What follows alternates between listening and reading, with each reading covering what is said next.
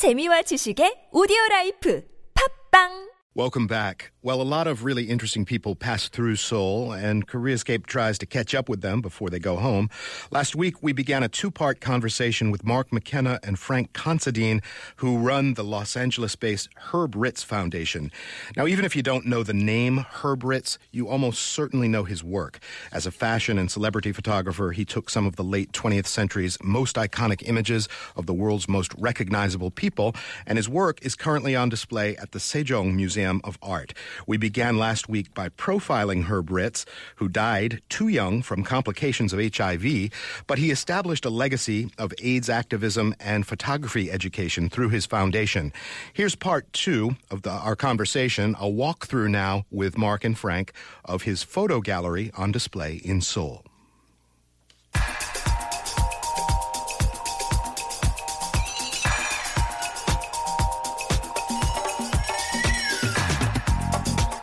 So it bears repeating, Frank, that uh, as we start walking through this gallery, this is before really the day of Photoshop, before digital, before everything. So when a photographer like Herb Ritts was working, he would shoot rolls and rolls and rolls and rolls of film and then go meticulously through his contact sheets and pick out what he wanted to have printed.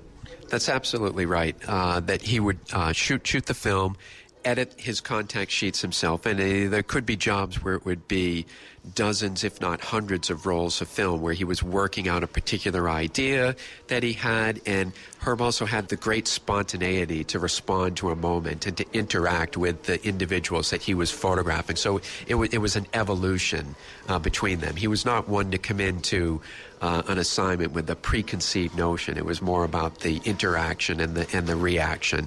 So you'll see, you know, they uh, the Sejong Art Center has a, a few small video monitors displayed in uh, in relationship with the uh, fine art photographs, where you can see examples of how Herb did photograph through the contact sheets. You'll see some of his hand notations, and then perhaps the uh, the final one that he does, uh, selected right next to the museum print.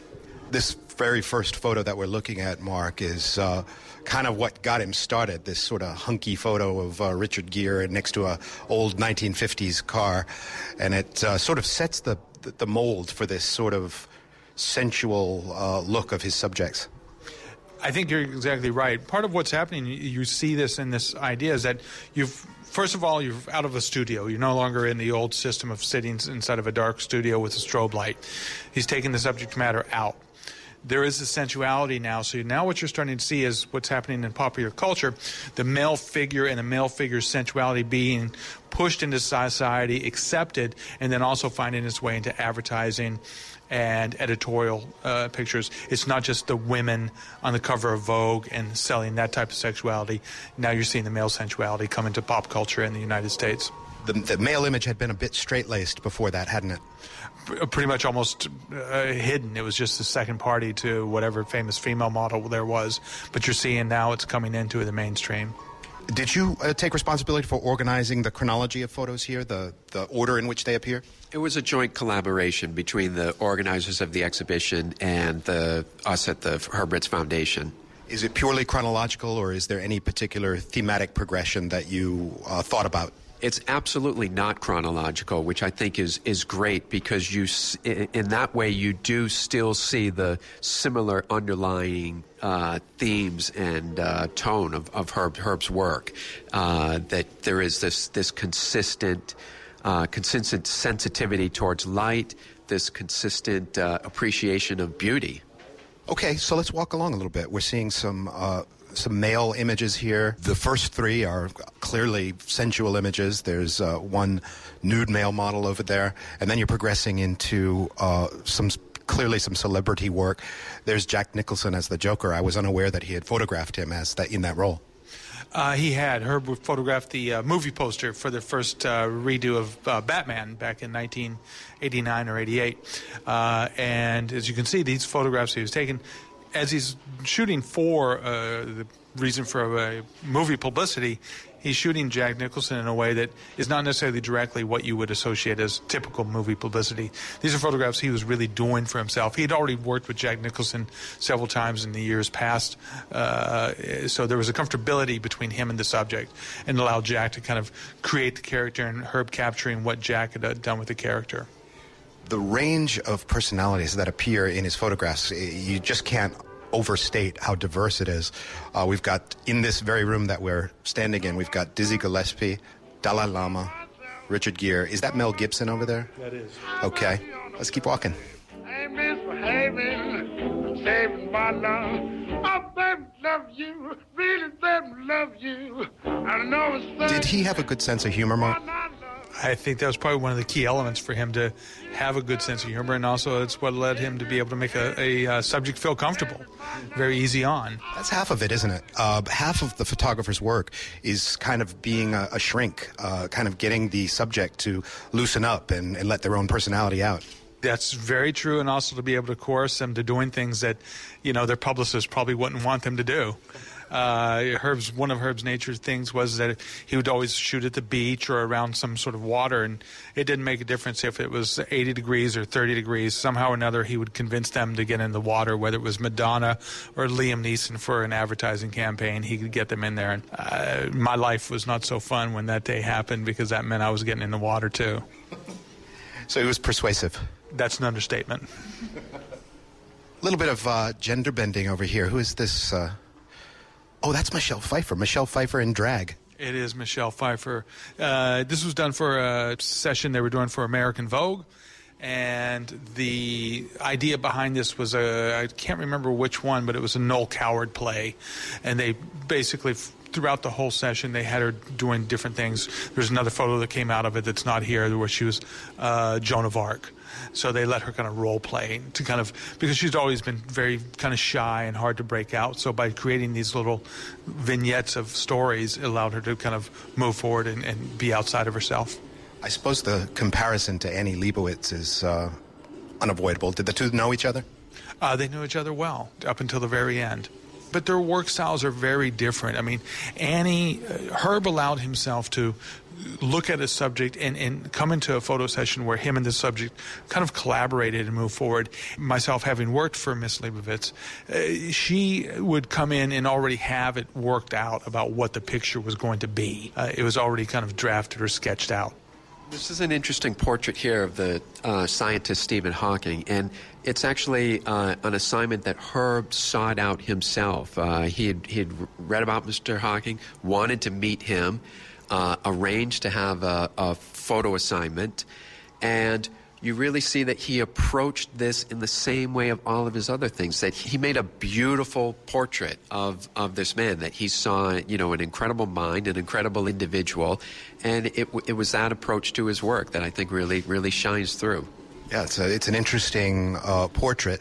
Stephen Hawking is is not really looking at the camera. He's uh, in deep thought, it would seem.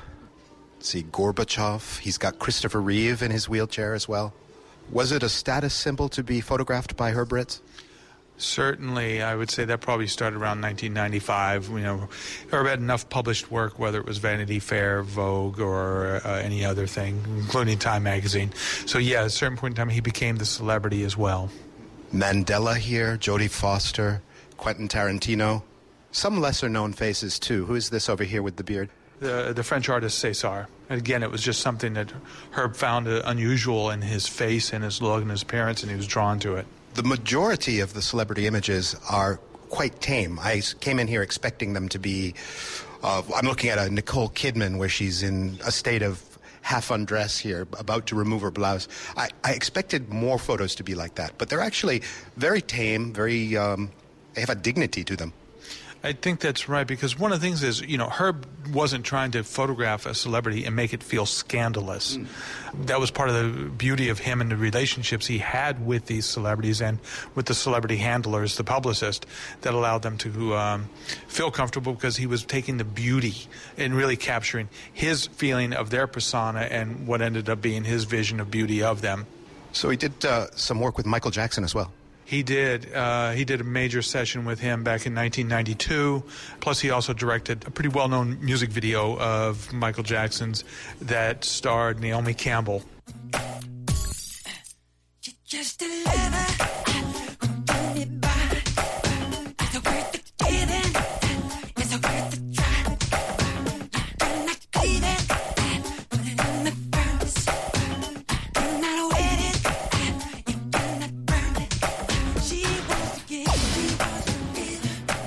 Out with these people? Some he did, not all of them. It's uh, it's still you know when you show up, it's still work, it's still a job. So some of were friends. k.d. lang was certainly a dear friend of his that he spent time with. Tracy Chapman, of course, Richard Gere, who he'd known, uh, but not every celebrity was you know hanging at his house. Elton John was a very dear friend of Herb's as well. We've got a couple of Michael Jacksons there. We've got Elton John being photographed in a kind of a shadowy, silhouette kind of way. Sinead O'Connor, very young Bruce Springsteen in 1992. This is the stuff that's being advertised around the city. Specifically, as you might know, this photo of Madonna wearing a derby hat and uh, engaging in a Michael Jackson esque uh, crotch grab. Uh, this is how they advertise this expo around the city. It is, and I think one of the things is, I mean, we only have a, a few uh, Madonna photographs in the exhibition. Uh, we've got what five here or six here. The one thing is, it's I think that Herb Ritts did when he was photographing Madonna that was a little bit different is he captured her evolution of her career as she was starting. and he repeated certain i guess memes uh, like the cover of the madonna true blue album that's actually a pose that he repeated from an earlier olivia newton-john photo right It is. I can't say that, that he directed, you know, this to, to be like that other one, but you're exactly right. He saw a certain shape and a form and a style. I think that was more what was happening than anything.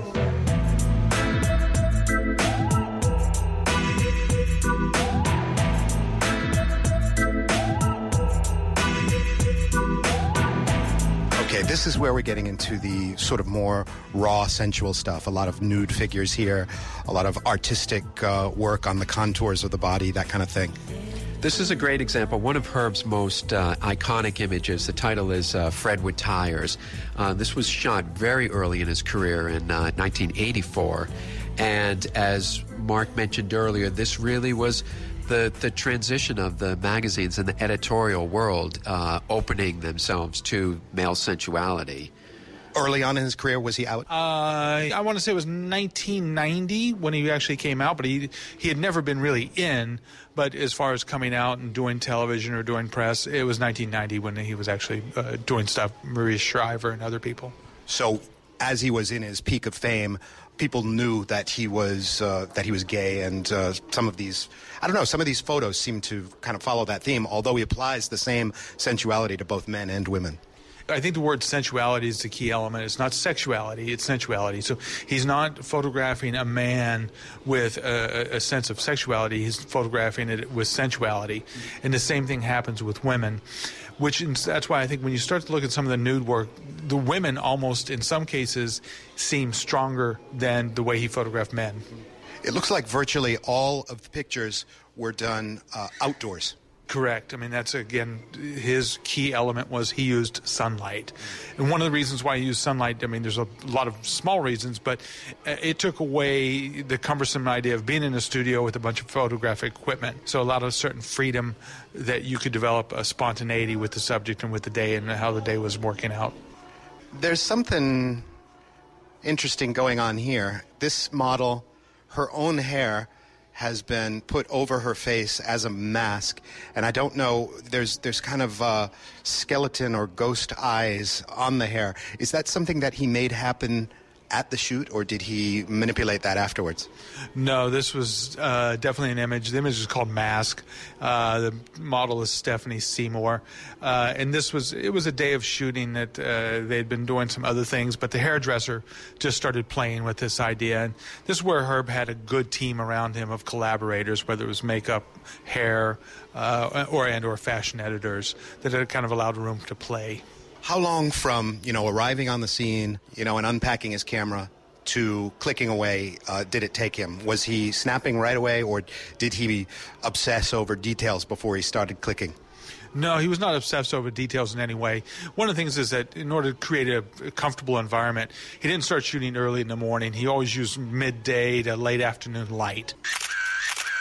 This room has uh, holds a couple of Herb's most iconic images. Uh, probably his, you know, most iconic image would be uh, Stephanie, Cindy, Christy, Tatiana, and Naomi.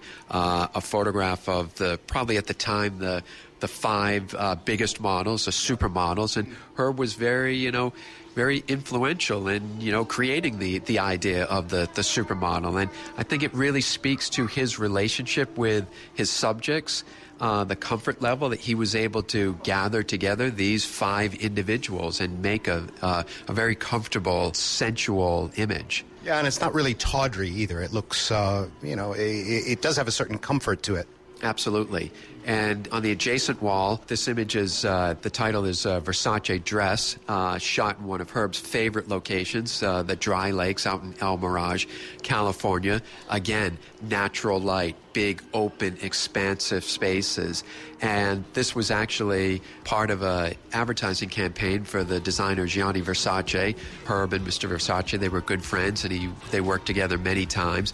But you can see where he approached a advertising campaign as a fine art project. Then walk right out to the fall line track. There's a camera rolling on her back, on her back. And that sister isn't humming in a frenzy all the way down her spine.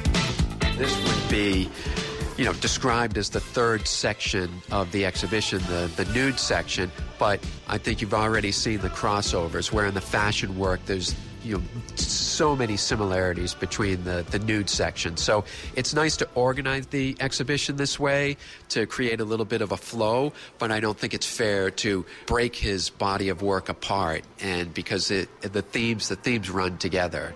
And certainly not fair to you know, classify him just as a celebrity photographer. He's got three nudes here of a uh, uh, African American, or is it an African? I don't know. Who is it? Djimon Hounsou, he's uh, noted as an, uh, an actor now. It's an African American in the U.S., right? Uh, he's actually African, African. Uh, and he moved to the U.S. in the mid '80s. Uh, at that time, he was a, a model, Yeah. uh, and he transitioned. He's done some films. I think Amistad was one.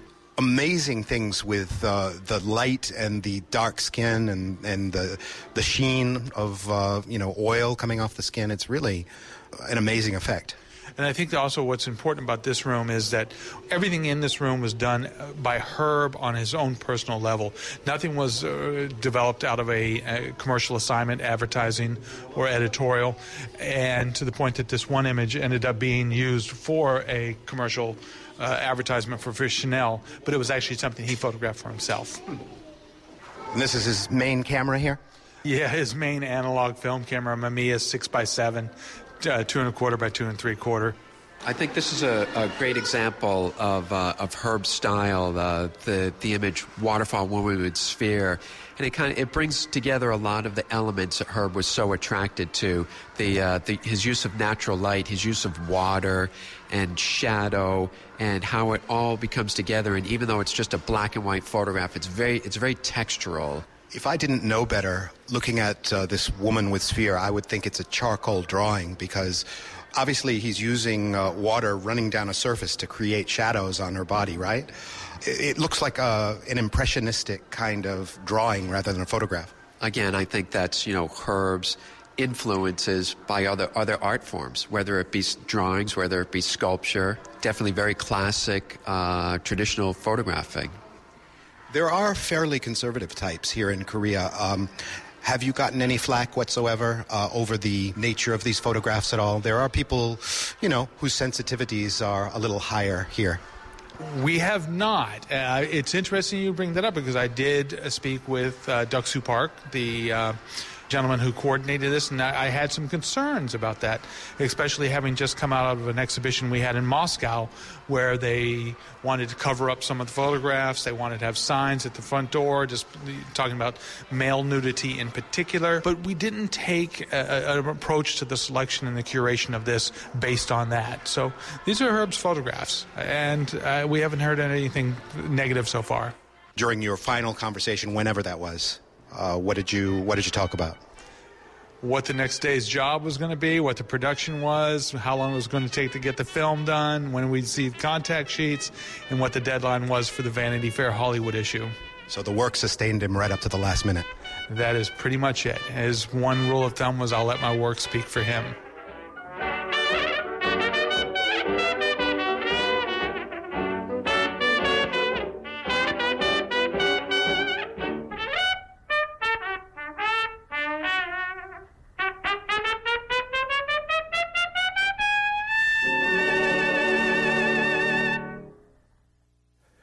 The Herb Ritts photo exhibit goes through May at the Sejong Center, so you still have a little bit of time. Highly, highly recommended. It is a real treat for the eyes. That's it for our show. Koreascape is produced by Christina So with associate production by Jamie Lee. GP1 is our writer. I'm Kurt Asian. Join us again tomorrow at 9 a.m. We're going to be getting vertical at an indoor climbing gym on this week's Planet Korea. Before we go, though, today, another reminder of Herb Ritts' work, this time in video. He directed a very sensual black and white video for Chris Isaak's 1990 international hit Wicked Game. Chris Isaak was quoted as saying, Luckily, it was Herb Ritts that I listened to instead of my own fears, and it came out good. Enjoy Wicked Game by Chris Isaak.